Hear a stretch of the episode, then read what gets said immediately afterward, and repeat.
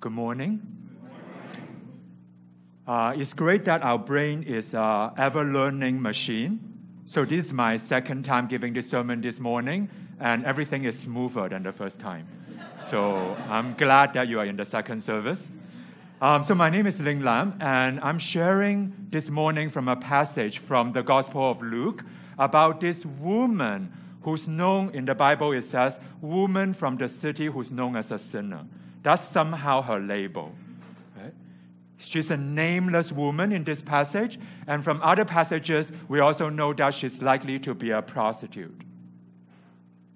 And when the first time I heard this passage preached on, I was a sophomore in university, and I was not a Christian. Two years before I heard that sermon for the first time on this passage, I came from Hong Kong, where I grew up, and went to California for university, and I have never visited the United States before coming for college. So my first day ever in the US is freshman orientation, which I assure you is extremely disorienting.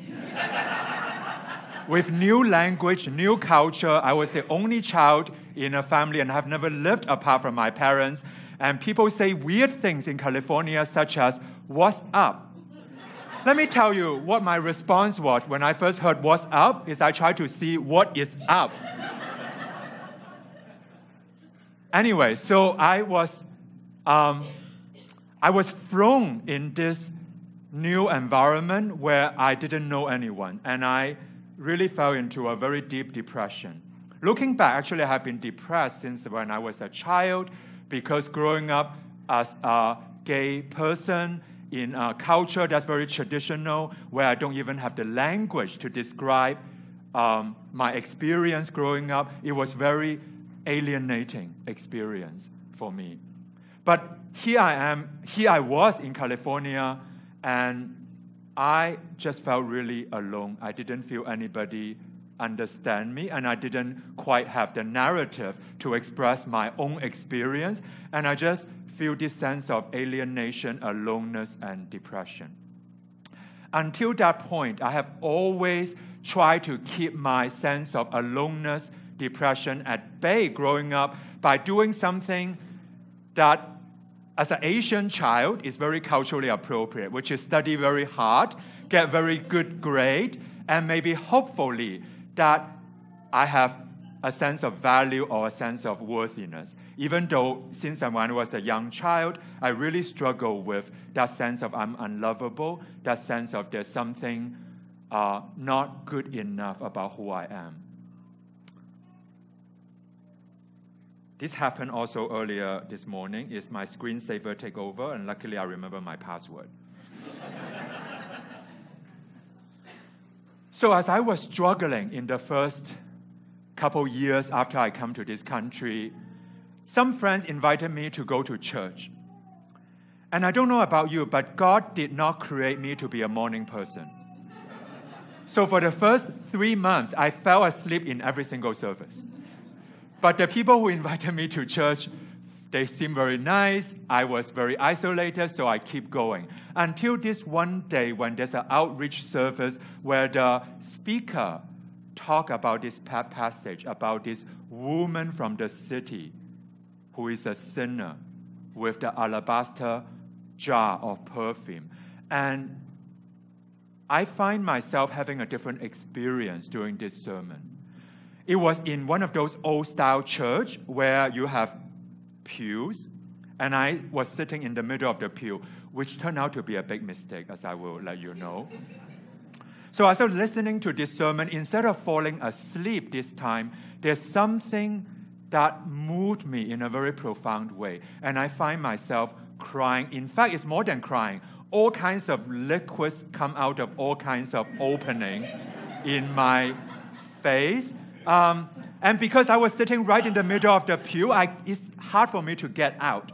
So I remember I was wearing a white sweater, so I was just doing the best I could of maintaining the situation. It was quite um, an experience. But that night really changed my life because there's something that's so exquisite that I cannot quite describe, I couldn't really understand. Actually, I don't even remember exactly what the pastor was talking about, except I remember God reached down somehow, some way, that and touched my heart in a very, very deep place. And after that is a year of intellectual exploration before I got baptized and became a Christian. And years later, this is the first time I actually give a sermon on this very passage, and I'm looking forward to sharing with you after years of working with God, um, so looking at this passage from a new lens. So let's look at what happened in this particular setting. So the Pharisees invited Jesus to come to their home for dinner. Now you must know Pharisees are the respectable, respected people. They are the people who are um, have a really dominant group membership in that society. Right? They are the people with the power. So this is a dinner gathering of the powerful and the elite and the respectable in society.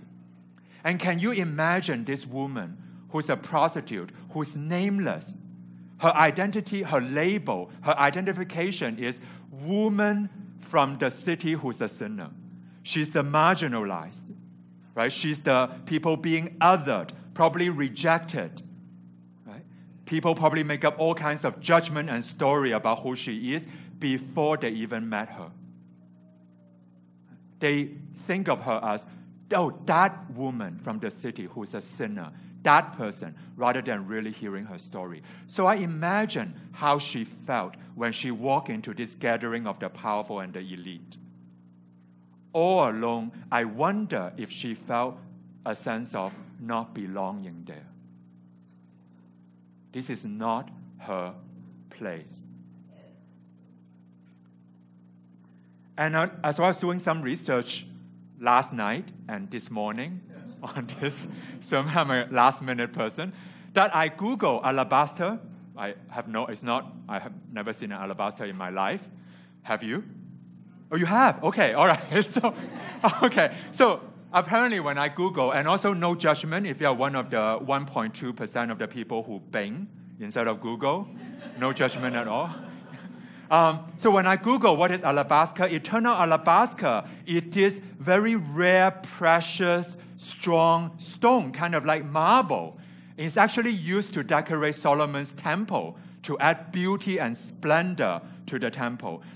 And apparently, alabaster jar is a jar made of this precious stone with a very, very narrow neck, so that the perfume inside the jar very slowly evaporate and trigger your smell senses, right? And then there's a sense of fragrance.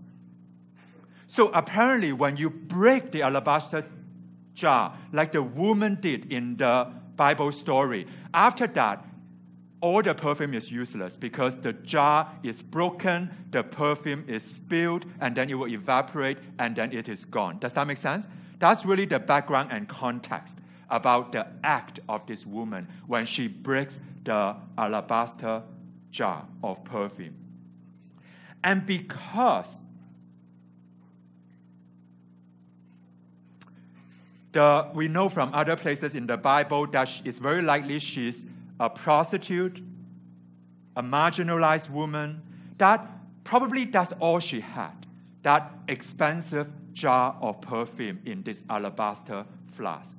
So when she break it, it's really an act of surrender. It's an act of letting go of something that she has been holding on to to give her a sense of worthiness and attractiveness. Isn't that, does that make sense? Right? This is her livelihood. This is how she lived. This is what gives her a sense of safety, security, something to hold on to as a marginalized person. Maybe the only leverage that she has in her life, or so she thinks. The only power, the only sense of worth. And the Bible says when the woman come into that house, at first she was standing behind Jesus. I wonder if there's a part of her that really feel she doesn't belong there and she's hesitant to really just be part of the table, so to speak.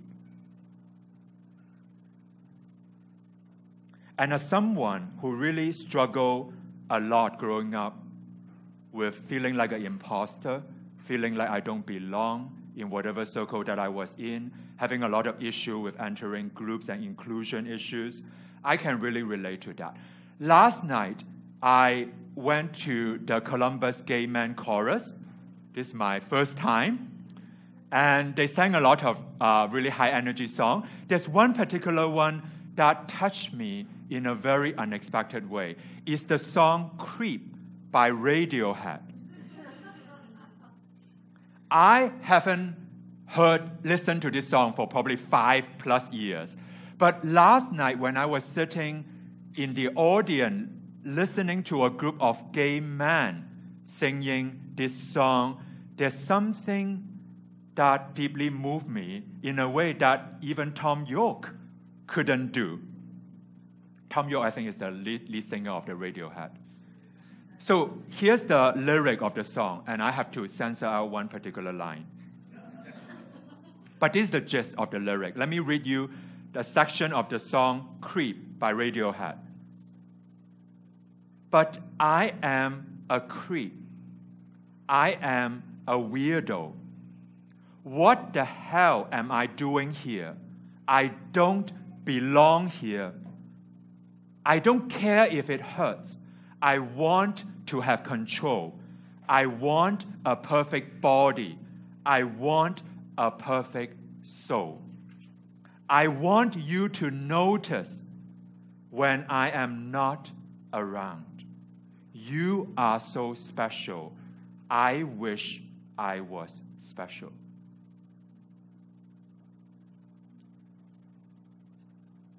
So, growing up as a gay man with no language, to talk about my experience, feeling that sense of being a creep and a weirdo, nobody understanding me, and being a gay Christian that really feel this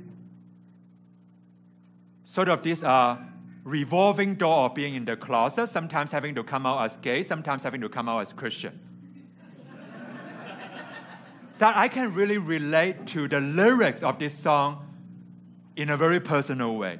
The sense of not belonging, the sense of vulnerability, and the longing for that sense of belonging and acceptance.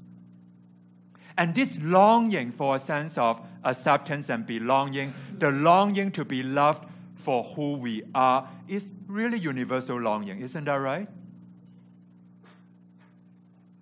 And this reminds me of the writer and poet Raymond Carver, who died 30 years ago in 1988 at the age of 50 from lung cancer. Before his death, his last poem that he wrote is a poem called Late Fragment. So let me read you the last poem that he wrote before he died. Late Fragment. And did you get what you wanted from this life? Even so, I did. And what did you want? To call myself beloved, to feel myself beloved on the earth. The last poem that he wrote before he died is to want to feel, to call myself beloved, to feel myself beloved on the earth. And this longing to be beloved, this longing to feel safe, that we can be ourselves and be accepted and loved is a universal longing. Yet, this longing for love comes with intrinsic sense of vulnerability. Because the more you love someone, the more a relationship is important to you, the more you are vulnerable to the grief and pain of loss of that relationship. Do you know what I'm talking about? The longing of love is coupled with a vulnerability of loss and pain and heartache. And there's no way around it. The more you love, the more you are vulnerable to that pain. And C.S. Lewis said, the only place where we are safe from the dangers of love, besides heaven, is hell. And Oscar Wilde said, We are never so defenseless against suffering as when we are in love. They are making the same point. And when C.S. Lewis and Oscar Wilde agree on something, I'm very willing to bet that it must be true. I don't know how often it happens. So, what do we do when there's a longing for love, there's a pain of not belonging, and there's a vulnerability of loss when we long for that love? How do we handle that pairing of the longing and the vulnerability? I wonder if many of us do the same thing that this woman did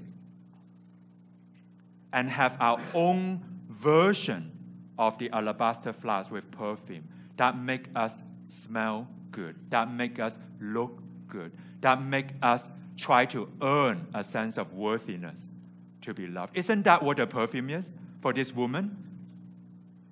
To give her a sense of worthiness, to allow her to feel all right. And what are some of the perfumes that we are wearing? In order to cover up our inner emptiness and insecurity and fear of rejection and self doubt and feeling like a sense of not belonging, yet desperately longing for that sense of belonging. Let me tell you what are some of the perfumes that people use. Some of us try to work very hard and accomplish a lot of things. And our 30 page resume is our perfume. Some of us can never say no. We are so focused on taking care of the needs of people around us because when we feel needed, then we feel safe. That's our perfume to give us a sense of worthiness. And don't you know, people, just like the lyrics in the Radiohead, I want a perfect body. And their perfect body is their sense of worthiness, their sense, their own perfume. And yet others, they amass power and wealth, hoping that the more they have, the more secure that they would feel, the more that people would respect them. That is their jar of perfume. We all have our jar of perfume. Sometimes the jar of perfume is drug, alcohol, food, sex, ambition. Anything that would help us feel a sense of being okay in our body. Many of these things are otherwise good things. I hope we work hard and accomplish things. I hope we care for other people. But I think the gospel is don't let what is good stand in the way of what is best. If your perfume is your body, if your perfume is your perfectionism, if your perfume is you take care of everybody around you as a way to earn a sense of worthiness, those perfume are fragile. Those perfume are fragile. Just like the alabaster flask, when the perfume evaporates, it is gone. I think the gospel is, like C.S. Lewis say, let's not get distracted with playing in the mud pond while we can have a holiday by the seaside. There's something that awaits us in the gospel. There's something that awaits us in the relationship with God that transcend that sense of fragility and vulnerability. But sometimes it's hard to let go of what we are holding on to as a way to help us feel that sense of security. Isn't that right? That's the other passage, the rich young ruler. He has many possessions. And he, what is his perfume? The rich young ruler's perfume is he's rich, he's young, and he's the ruler. How can you beat that?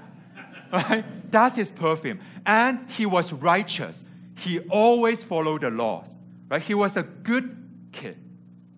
But when he come to Jesus and say, Teacher, how can I have eternal life? Jesus tell him, You lack one thing. Let go of your perfume. just like the woman did.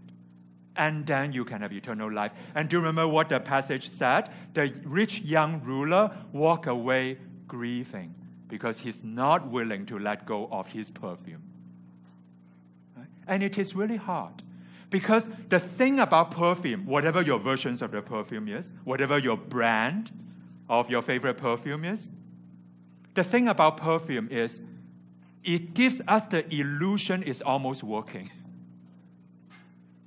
Right? When I have that bag of chips, I do feel good before I feel guilty. and whether it's sex, food, ambition, drug, alcohol, wealth, whatever sense of identity that gives you a sense of identity. The problem with those things is it's really hard to let go of something that almost works. It's really hard to let go of something that almost works. There's a bar in Ireland. On the door of the bar is a sign, and the sign says, Free drinks tomorrow.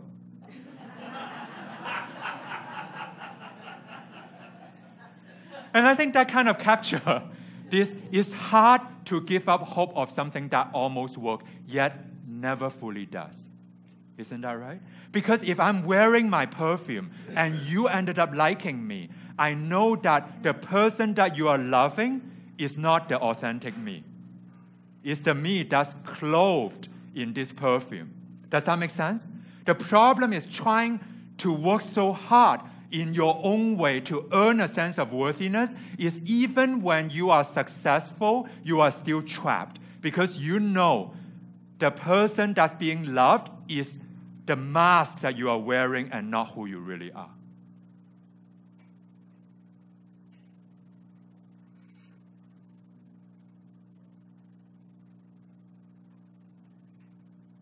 And yet, when this woman break the jar and just pour the perfume. She's letting go of something that so far she has held on to to give her sense of worthiness. Yet it says in the Bible, she's weeping as she does that. Why does she weep? I wonder. Perhaps she was thinking about all the painful moments in her life where she was abused, where she was longing for that love but never quite there, or the futility of holding on to the perfume as a sense of self, or maybe finally, maybe she's weeping because she realized in the presence of Jesus what she has longed for all her life is right here. That finally she's weeping out of a sense of gratitude because she, what she has been looking for all her life, she finally experienced it. She finally experienced being loved for who she is without the need for perfume. She finally allowed her hair down, which is a sign of vulnerability.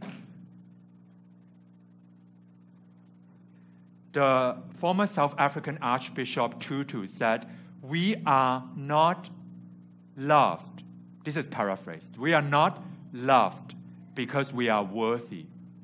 We are worthy because we are loved.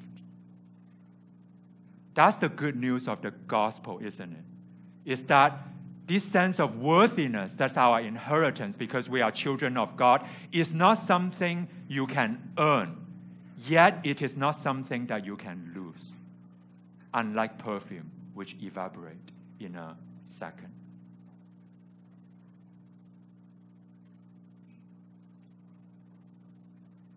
So, as we end this morning, I invite you to connect with, in whatever way that feels right to you, that part of yourself that long for that sense of belonging, that long for that sense of being loved for who you are, that long for that sense of intrinsic worthiness.